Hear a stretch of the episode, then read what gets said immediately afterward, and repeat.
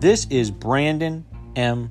Crooker, and you're listening to the Apostolic Theory Podcast.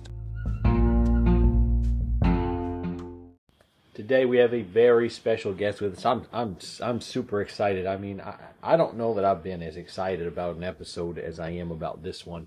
Um, absolutely uh, a tremendous uh, minister, man of God, um, loves the Lord, has a lot of great content out there, a lot of books, and we'll talk a little bit maybe about that at the end. Uh, we have uh, Brother John Arcovio with us. Uh, Brother Arcovio, would you just introduce yourself? Tell the listeners uh, a bit about you, where you are, and then we'll get right into the content.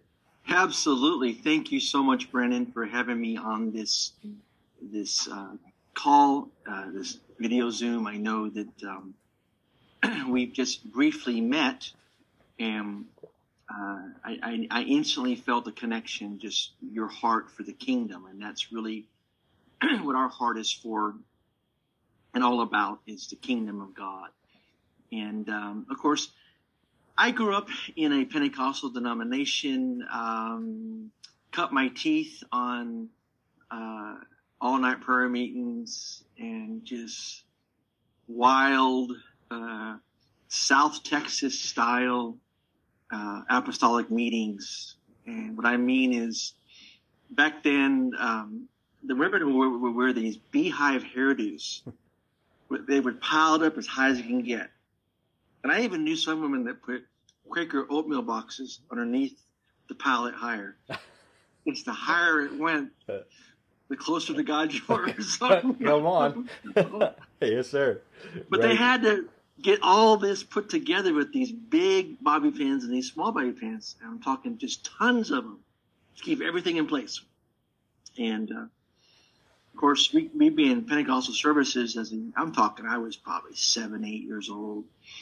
And we'd be laying down under the pews while they'd be shouting and dancing and talking in tongues and, yes, rolling on the ground.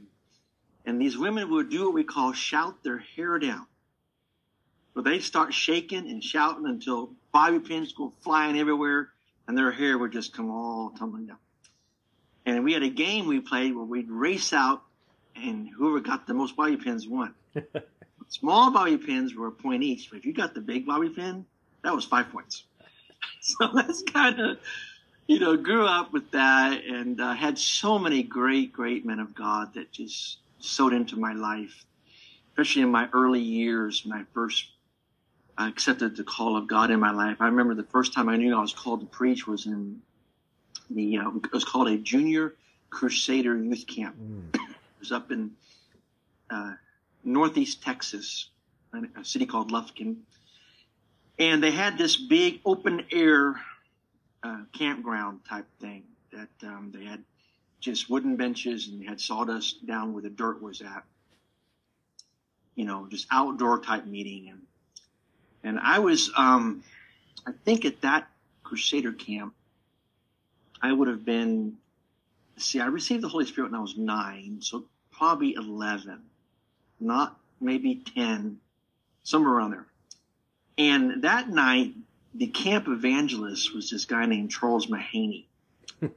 and he was wild. I mean, he would talk about drinking cat's blood and sleeping in open graves and just, you know, we're just sitting our eyes just but on Thursday night, I apologize, I have some congestion. I'm hoping I'll be okay tonight.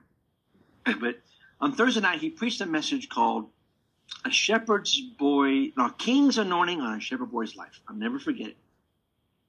And God just smashed me.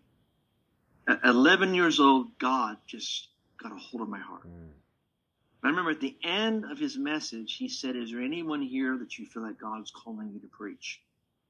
Well, I was the first person to hit the altar on my face in that sawdust, just sobbing, crying out to God.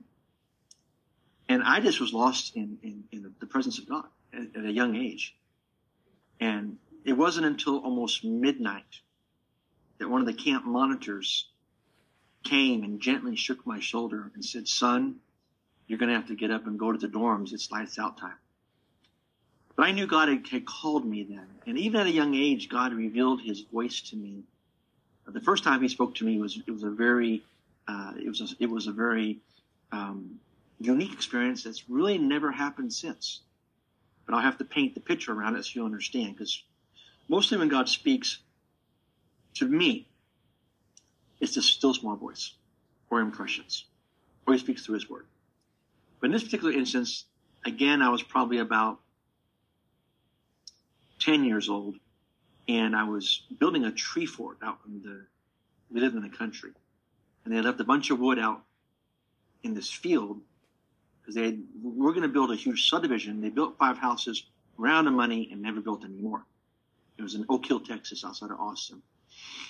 And um, so they left all this plywood and two by fours and, and two, two, two by sixes just laying out in this field, and the grass grew up probably five feet tall.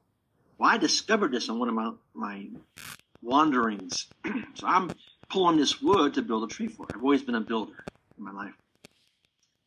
And I just jumped the creek and it was just, I was forming a trail into this very tall grass, taller than me as as a, as a young kid. And I'm walking along and all of a sudden, above me or just right in my consciousness, I heard the loudest voice say, stop. And I froze as a young man. And I looked down and right below where I was just put my foot was the biggest diamondback rattlesnake crossing the path. And I would have stepped right in the middle of his back. And back then, uh, parents both worked during the day, and we were left to our own demise all day long in the woods until they came home about 6.30 at night. And if I'd have gotten bitten, then who knows, what would have happened. But that was kind of the first revelation of God's voice to me. And of course, you understand it being a, a loud, demonstrative voice is because it was a dangerous life or death situation. God normally does not speak that way. But I began to develop a, a walk with God and begin to hunger after God. Would bring my Bible to school every single day. Tested, testified to people about Jesus from a very young age, all the way up into my high school years. My dad planted churches. He planted seven churches, uh, four in Texas, uh, three in Florida, and um, uh, had a, a, a, healing ministry, a ministry of the gifts and evangelism. But then it went to a very traumatic time of my life at the age of 17 where everything just fell apart. And uh, my parents ended up getting divorced because of some terrible mistakes that my, my stepfather did. And um, I left, decided I was I wasn't going to be the preacher God wanted me to be. I would just make money. So I went to the Southwest Texas State University to um, to be a structural steel engineer. But after a year, God, God got a hold of my my heart. It's the first time I had a vision of what I believe was Jesus. I, I do believe it was Jesus because of the conversation. I went a lot of years thinking it might have been an angel, but um, some of my roommates were going out to spend the night partying, and I wasn't feeling well. And so I said, "Y'all guys go ahead." And it was New Year's Eve. About one in the morning, I'm laying on the couch and I open my eyes, and there's a man standing right next to the couch in the darkness. Remember he was dressed in like white, and he started talking to me. Started talking about, you know, my love for the Word, my love for uh, for God, and and I remember having this conversation with this being that was talking to me, saying, "You know where true love is."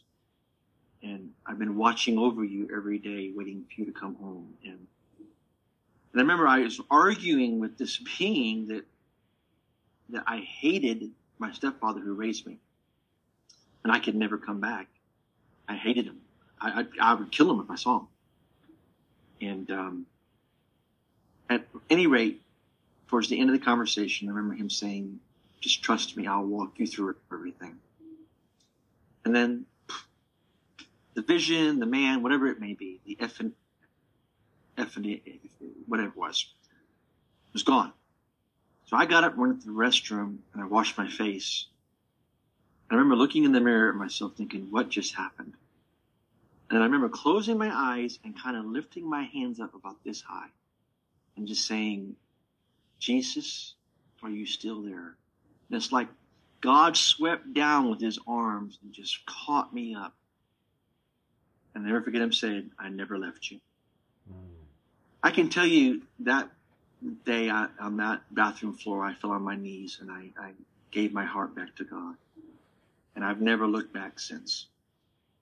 But um, because of this trauma I went through with my parents, the divorce and quite a stigma being placed against my life, because now I was that guy's son who did some pretty terrible things. Uh, I just began to lose myself in prayer and fasting, and that's when I began to just go into lengthy times of prayer, seeking God, and um, uh, long fasts, seven day, ten day, 14, 21. I think it was in 1986 when I went on my first 40 day fast. Just hungry for God. Just, just, that's all I wanted was Him. Just going after Him like I lost my mind.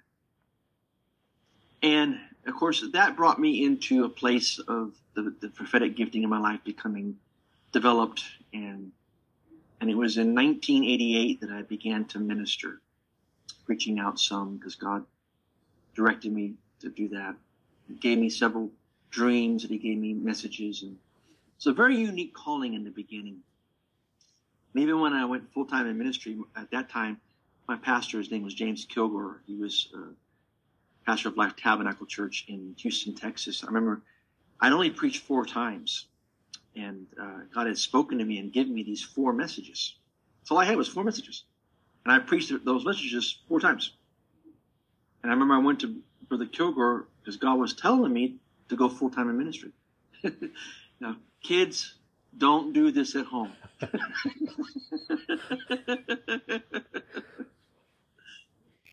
I went to Brother Kilgore shaking in my shoes, thinking that he was going to tell me, you know, you're not ready. You got to go to Bible college. You know, you got to. And I told him, I said, Pastor Kilgore, I feel like God spoke to me to go full time in ministry.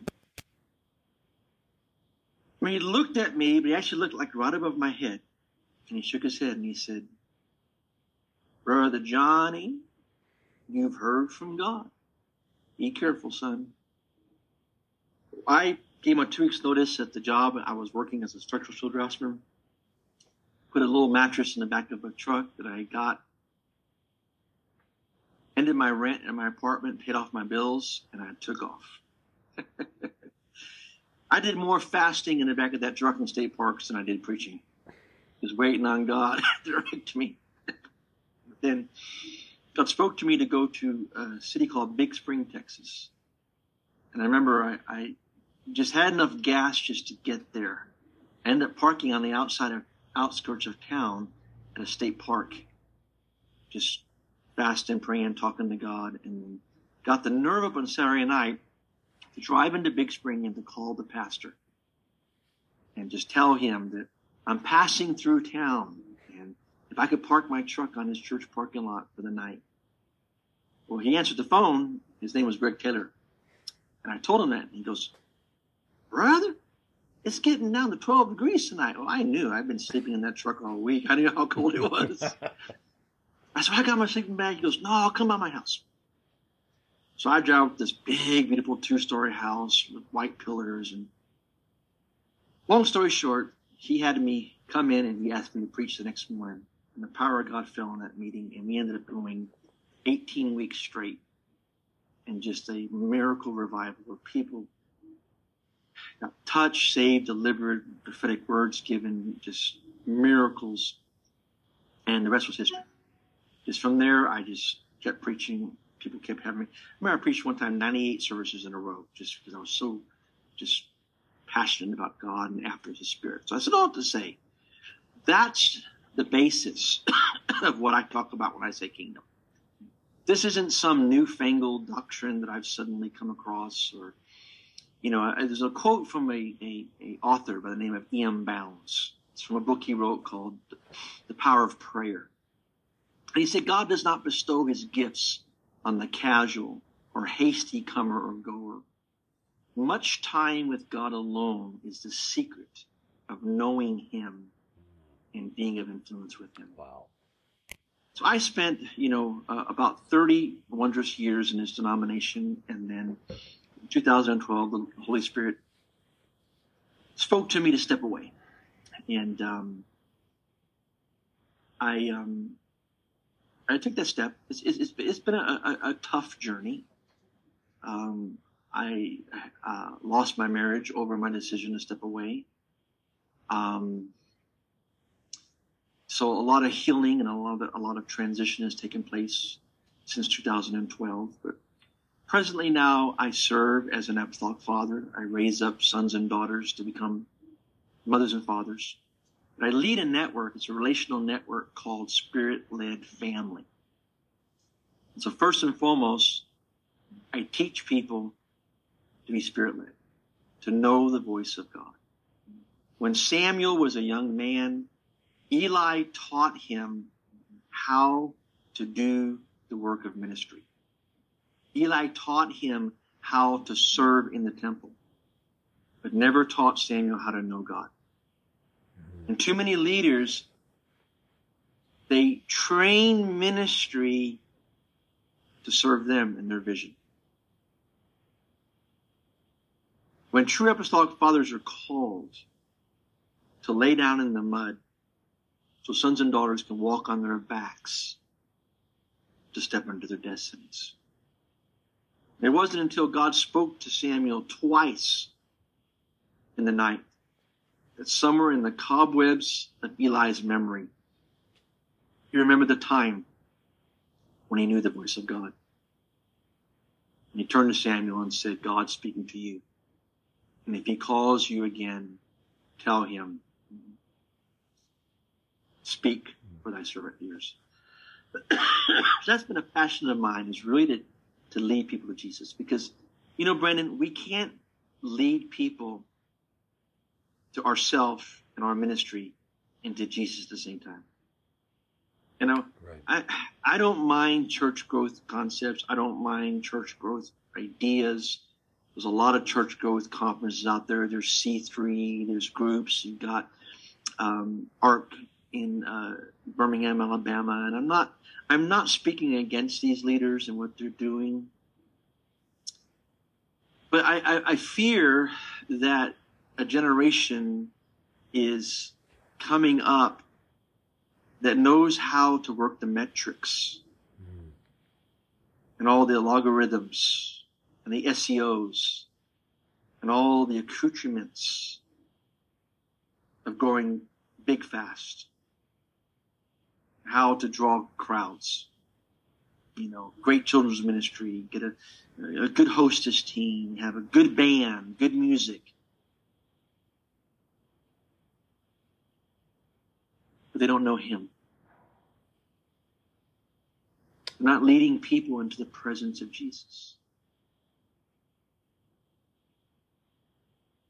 When Moses led the 70 elders, the Bible says they climbed the mountain of God and came to a plain where God met them. And there they had a feast. And this was unheard of because people feared God because it was understood you couldn't see God and live. But here God moved in the dispensation of grace as though it were at that moment that he allowed these 70 elders where Nadab and Abihu were present. But that's as far as they could go. That initial encounter, God's presence. Because that Moses went further than he went alone. And I think people, they want a relationship with God. They want to know God. They want to experience His power. Just to get butts in the seat. Just to grow a big church. Just to be anointed for a meeting. There's something about the dynamic in the kingdom. Jesus said, Seek ye first the kingdom of God and his righteousness. Brandon, something has captured my heart where all I want to do is I want to know him. And I want people to know him. And that's what the kingdom of God is really in, in, in the nuts and bolts of it. We could talk a lot of principles of kingdom. We could talk about the culture of honor in the kingdom of God, the culture of generosity. These are pillars in the kingdom. We could talk about the, the, the kingdom of God being preached with power. Where you can't just have the word of God preached. You got to see demonstration of spirit and power. But really cultivating hunger for God's presence. That's that's what I'm driven to. Whatever I do, I purposely cultivate an atmosphere that's a hunger for God's manifest presence and an openness to experiencing the Holy Spirit in a transforming and powerful way that will deepen our friendship with God and our awareness hmm. of His presence and grace in our life. Because I believe we carry His presence. That's what the glory of God is. It's the manifest presence of God. We are carriers of His presence for the sake of the world. David said in Psalm 73 and 28, But as for me, how good it is to be near God. I have made the sovereign Lord my shelter, and I will tell everyone about the wonderful things that you do. And we have to be intentional about this. And I mean, again, I don't care about blow smoke all day long. Get get your big video screens. You know, wear blue jeans and cool shirts. I mean, really, none of that really matters. Do you know Him? Are you experiencing the transforming power and presence of God? Not just on church on Sunday, but on a daily. We can never lead people where we are not. And when we become consumed by Him, when we become captured by His presence, captured. Paul said, I'm constrained. The love of Christ constrains me. And when you read that scripture, he talks about several motivational factors for serving God. He talks about, first of all, the, the principle of fear of God. He talks about, you know, uh, some saving, like, by, like pulling people out of the fire, you know, so, some saving by terror. I, am quoting uh, 2 Corinthians 5, I think it is. But then he talks about competition for those that glory in appearance and in face. And these are motivational factors we find in the church world for why we do what we do. People serve God because they don't want to go to hell. They're afraid that Jesus might come. That's not very capturing. It doesn't keep you. I remember when I was at the Kilgore Church, they, the guy wrote a book called 88 Reasons Why Jesus Was Going to Come in 1988. And I remember that December 1988, I think about 720 backsliders came through and got baptized because Jesus was supposed to come at that time. But when he didn't come, two weeks later, they were back in the bars, back just living their lifestyle, doing what they normally did. So fear really is not a good motivational factor for serving God. Competition is powerful. You don't think competition is powerful? Look at these football teams and baseball teams that what they go through to win the World Series or to win the Super Bowl. The amount of money that's spent, the, the, the, the steroids and things they do to their body to go after that crown. so yeah, competition is powerful, but it has no place in the kingdom. Paul said it, the love of Christ captures me, constrains me. So I'm going to pause here if you want to jump in and comment. I've been kind of on a roll here. No, this is I. This is absolutely incredible. In Philippians chapter three, and this just kind of came to my mind where the Apostle Paul's writing, and he says, "That I may know Him." You're talking about. That's where our our passion has to be. It can't be about my platform, my ministry, uh, my desires, my wants, my needs, because it's it's that's not what this is about. These these kingdom biblical principles. This is about look at Jesus. It said that he came, he made of himself no reputation. He walked among his creation as a man. And he made himself a, in the form of a servant.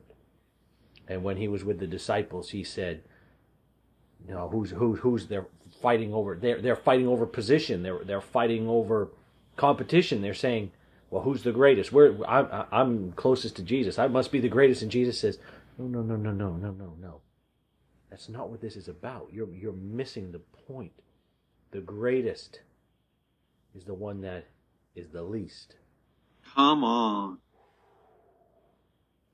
And so we, we, we, have these people, you know, and, and I, I like, uh,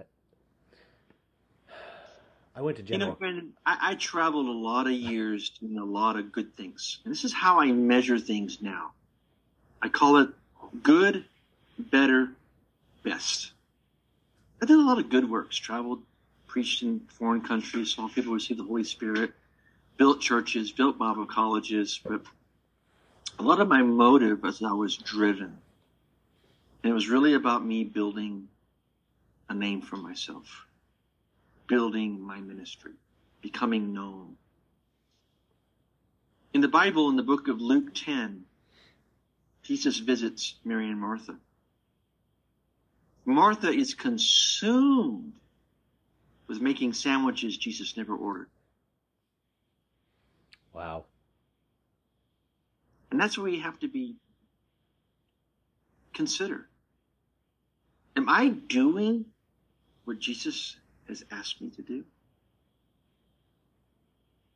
You know, our ministry is just our mina of worship that we offer to God in obedience because He asked us to. And when I begin to separate out things that were not what Jesus was asking me to do, I was chasing after this, chasing after approval of men, chasing after, you know, money, chasing after as I begin to do a heart purification, I begin to discover that things begin to just be weeded out. Because Jesus said it. He told Martha, he said, you're, you're consumed and worried over all these details. There's only one thing worth being concerned about, and Maria has discovered it, and it will not be taken from her. what Martha was doing was good, but it wasn't the best. And I've narrowed, narrowed myself down to discovering and, and focusing on what is best. Um, am I focusing on the best? He said, the only thing that mattered was what, Mary, Mary was doing, and that was seeking after God. And I think I talked about this in, in, in, in one of my uh, broadcasts I did a few weeks ago about the God encounter I had where Jesus appeared to me on the platform of a major conference that I spoke at. And in a nutshell, he came and stood next to me, looked at the crowd, made a comment about how many people was in the building. Then he looked at me and said, Do you want this?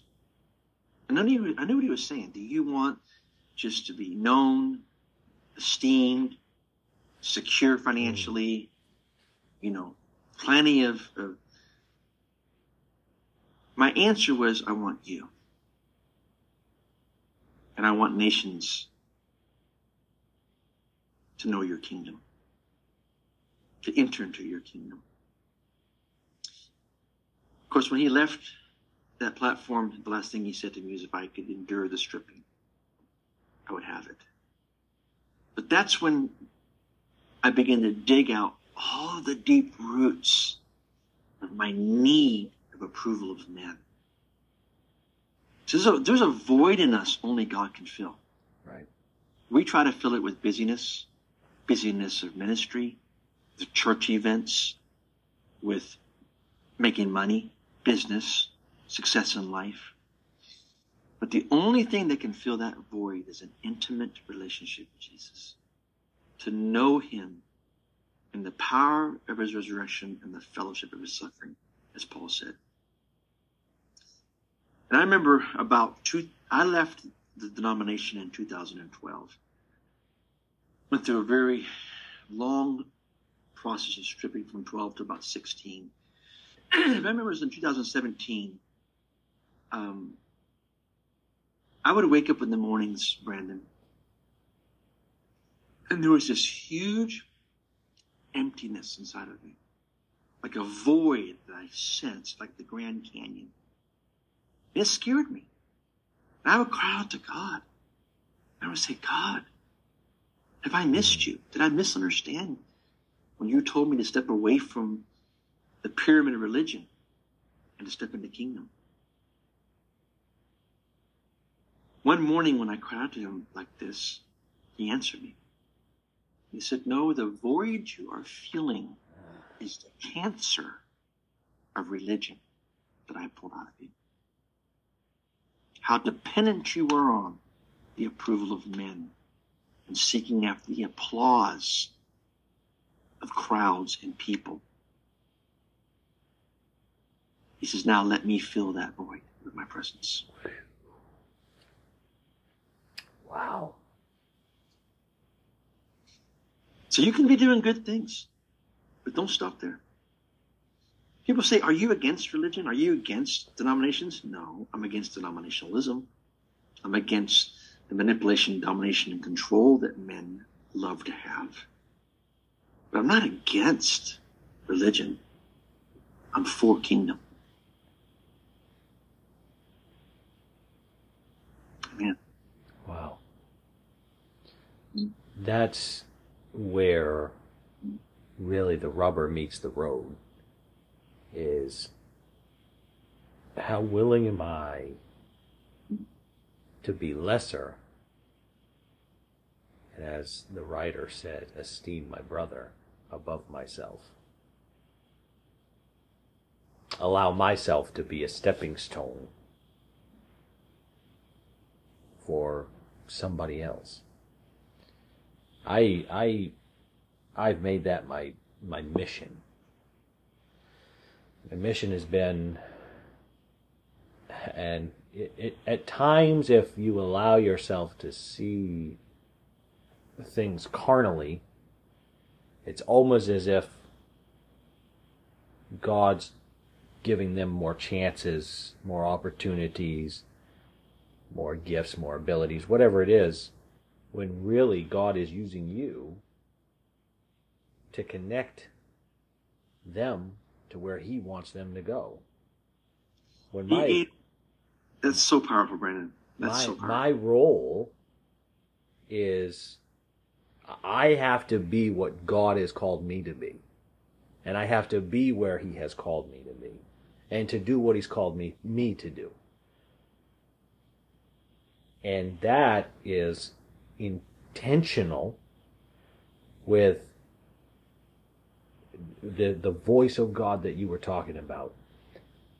And he's not asking me to be, you know, Charles Mahaney. He's not asking me to be T.F. Tenney. He's not asking me to be really any of these other big names in, in Pentecost or any uh, non-denominational group. Or he doesn't want me to be Joel Osteen. He doesn't want me to be uh, Charles Capps. He he wants me to be Brandon Crooker. And he wants me to do what he's called me to do, which is to build others up in a way and in a manner that doesn't build up their flesh, but builds up their faith and leads them as a pathway, if it were, into, as you were talking about, the very presence of a holy, righteous God. but a lot of that, that has to be, I have to be the example. I have to be the example. And, and you know, it, I call it a presence lifestyle, where every day we become so aware of God's presence. I, have got a practice now I've been doing for years.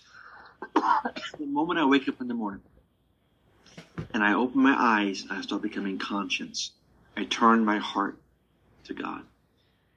I just begin to love him and just say, God, what is my assignment for today? And even when we minister as a lifestyle, we practice recognizing God's presence when we minister to others. So when I'm ministering, I'm attempting to say what he is saying mm. and to do what he is doing. That's what Jesus meant in, in John 5 and 19 when he said, I tell you the truth, the Son of Man can do nothing of himself. He does only what he sees the Father doing. And whatever the Father does, the Son also does. And though we understand that Jesus was fully God, but he was also fully man. And he lived a life submitted as the prime example to us of what it means daily to be submitted to and led by God's Spirit. And that begins first thing in the morning. You know, one practice my wife and I do, do, do and I'm, I'm a little older in life and maybe I'm able to do this, but first block in the morning, that first 30 minutes, 40 minutes is our soaking time in the presence of Jesus. We turn on soaking worship music and we, we just worship and we sit and we let God speak to us before we do anything else. Because we have to be, we have to live our lives daily aware of His presence. No matter where we go, that we are carriers of the presence of God. We are called to shift environments. That when we step into dark areas, that environment becomes shifted by the glory of God that we are carrying in our life. And you said something a while ago about being a stepping stone for others, but really, this is why God anoints us and gives us favor. God never anoints us and gives us favor for us. It's for those around us that He's called us to serve. And when we recognize that, mm. and we simply realize everything God's bringing to my life, whether it be finances, favor, anointing, no matter what it is, it is not for me. It is for those God's called me to serve. And when I'm constantly pouring out and releasing God, releasing ministry, releasing, you know, building, lifting others, helping others, then Jesus becomes revealed in the lives of people. That's why all through the day long, all through the day, we should worship and have fellowship with God in every aspect of life. Not just prayer, not just reading the Bible, but in, in our creativity and what we do in life with our hands, with our skills, making money, in music, in nature, in family, in work, in friendships. We should have fellowship with God through all these areas and reveal His love to people. That's kingdom. I like how how you put that, and it brought to my memory um, that verse of scripture where the Apostle Paul said, "Pray without ceasing." How can you pray without ceasing? You pray without ceasing by always. Well, what is prayer? Prayer is communion with God, communication with God, right? So if you're praying without ceasing, that means you are constantly in the presence of God. And how do you do that? Because here's the thing flesh can't glory in the presence of God. So if you're in your flesh, you you're, you're not in the presence of God. You're in the presence of self. But when you're in the presence of God, and I remember, I remember sometimes, uh, Brother Arcovio, where I was, uh, it, it, uh, I was just having these, whether it was at a youth camp, whether it was at, you know, at a at a some type of group setting where we had engaged in prayer, and I just felt the power of God move and I, I didn't have to say anything. I didn't. Eh, eh, there are times when you don't have to. You can just. And they asked me one time, "What, what are you doing?" And I said, and I re, I received a, quite a bit of ridicule for it because they didn't understand. They didn't understand that I I would say I was just I'm just basking in the presence of God. I'm just and tears would be streaming down my face, brother, and I'd feel the just I felt it. I felt the love and the the, the, the power and the embrace of an almighty God that cares about each and every one of us. And if we could get to that place as, as, a, as the body of Christ, where we stop seeing, there's going to come a day, bro, when it's not going to be, it's not going to be apostolic, it's not going to be Pentecostal, it's not going to be uh, whatever. It's, it's just not going to be. then those, No. those lines will be gone. And it's just going to I, I believe that, and I'm seeing that. You know, I'm seeing people really hungering after God in a way that's very humbling to me. Just, I've been in some services where, you know, service started at, at, at ten in the morning two o'clock. People don't want to leave. People are still lingering. Just the glory of God is there, and you know, it's just it's just developing that God consciousness. I, I've seen the power of God. I've seen blind eyes open, deaf ears unstopped, dead raised. I know atmospheres of the power of God where it's just. But one thing that I've really developed in this season that I've been in has been a God consciousness. That even the slightest presentation of God, I sense He's there. I know He's moving. And he said it. He said, I will guide you with my eye. It's the book of Job 23. Don't be as a horse or mule whose mouth must be held in with bit and bridle. Power environments, we can actually become numb in some ways. But God has to have knocked us out to get our attention. He wants to, I didn't understand this. I will guide you with my eye until I was in Ethiopia at one of the crusades there. And I watched the leader there commanding an entire room, and all he did was look at the servant, and they knew because they were trained. Just one look, and that's where I want to get that sensitivity. God, I appreciate your power. I appreciate your glory. I appreciate, but I want to be able to be where just one look from you, you've got my attention. I'm hearing you, and it's that sensitivity, and that's what I call living in the spirit of prayer. I guess you can have your devotion where you pray, you talk to God, you read your Bible, but throughout the day, just being sensitive, and all of a sudden He comes near. And I turn my heart to Him. I'm like, Yes, Lord. Is there something you want me to do? Is there somebody close by you want me to speak to? And, you know, one thing that every place I go now that they say when I get in the pulpit to speak or I they say this a lot that the atmosphere the atmosphere changes. And I'm not saying that to lift myself up, but I've been on a pursuit, Brandon. Becoming stripped and just letting everything go and just saying, Jesus, you're all I need. I'm satisfied with you. I don't have to be known. I don't, I don't. I don't care if I never preach another conference. I don't care if I never write another book. I don't care. It doesn't matter. I, Jesus, I just want to Mm. know you. I don't know your presence. I want to be sensitive to your grace because I don't want to be anywhere. I don't want to speak on any platform, do any work that God's grace is not enabling. I call it just a God consciousness. Mm. You live conscience that just one look from Him is all you need. You know, I, I, I grew up with my elders. And I remember I always wondered why they'd walk around. And for no reason at all. Like JTP did this all the time. He'd walk into a restaurant, he'd go, Praise God. Just, I mean, walking through Walmart. And I'm like, okay, praise God, hallelujah. I had no idea why he was doing this, you know, but now I understand.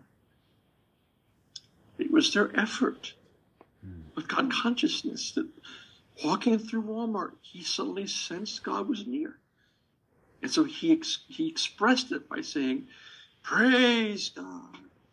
Hallelujah. Glory to God. You know, I, I never understood that, but now I'm, I'm getting it. Mm.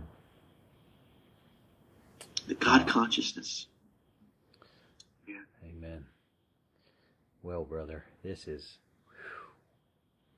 I feel the Holy Ghost right now, bro. I felt Come this all on, the time, Jesus. my friend. This is this is powerful.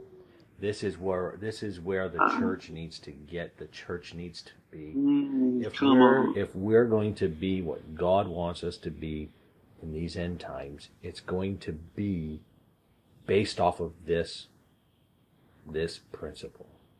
Come on. Getting in the presence of God. That's right. And taking the presence of God to those that are hungry for it. Because there's going to come a day. And the Bible says, draw nigh unto God while he's still accessible, while he's still there. And you can still get in that presence. Because there'll be a day his presence will be there. I can't I can't imagine that. I so live for God's presence that I can't imagine. I can't imagine God's presence being withdrawn from this world. Mm-hmm. But it will happen. And that's what this world needs. You know, I hear everybody talking about, oh, we got to get Trump back in, or we got to do this, we got to do that. And guys, that, that may facilitate some things. But really, we need a grassroots awakening. We need a generation that rises up, that becomes so hungry for God, so passionate for His presence, that they'll do anything, anything to draw near to Him. And see the value of having, being carriers of the glory of God. Amen.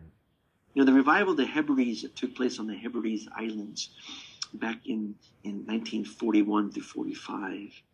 Two old women in their 80s, one of them blind, just became hungry for God, began to have late night prayer meetings, crying out to God. And it started an awakening that stirred. And their biggest concern was the young people of that, of that island were not interested in God at all and they would go to the big dance hall that the church had built have meetings and parties and and go there and just it was all flesh just pursuit of flesh but these ladies kept pressing until the glory of god came down. And it was the night they were having this dance. Where 250 young people were in that dance hall just dancing and having a good time. And, and but these ladies were crying out to god.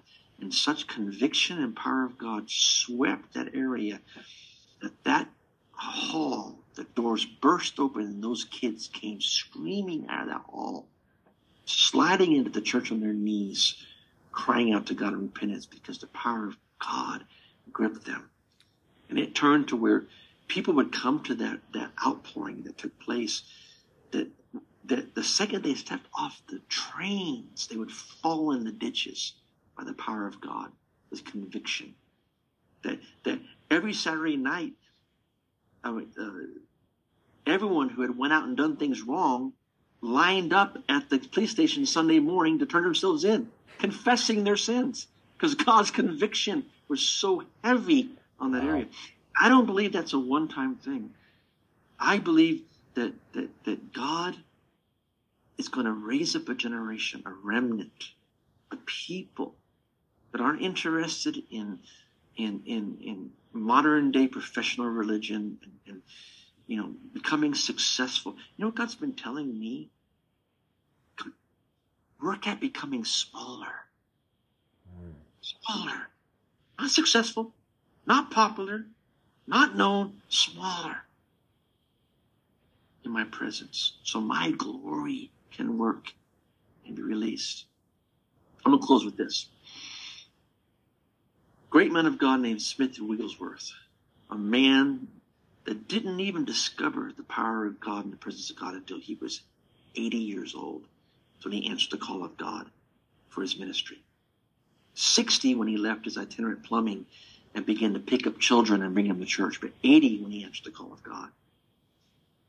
But he lived in such a dimension of the spirit of prayer that when they would ask him to come and pray with them, these pastors.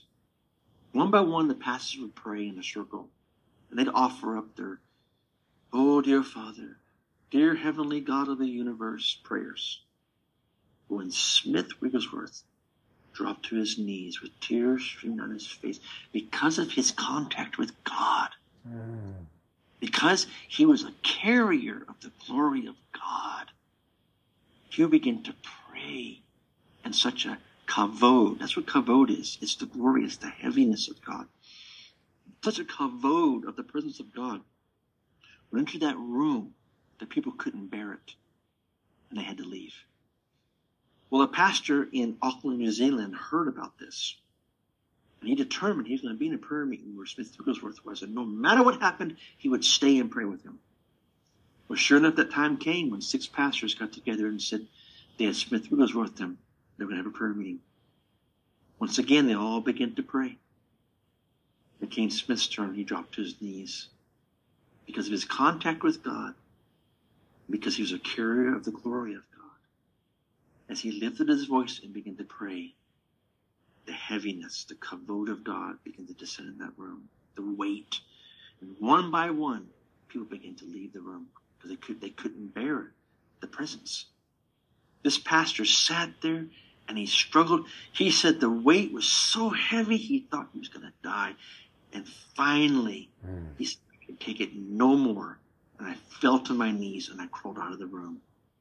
And he said he left Smith Wigglesworth praying in an atmosphere of God that very few men could even breathe in.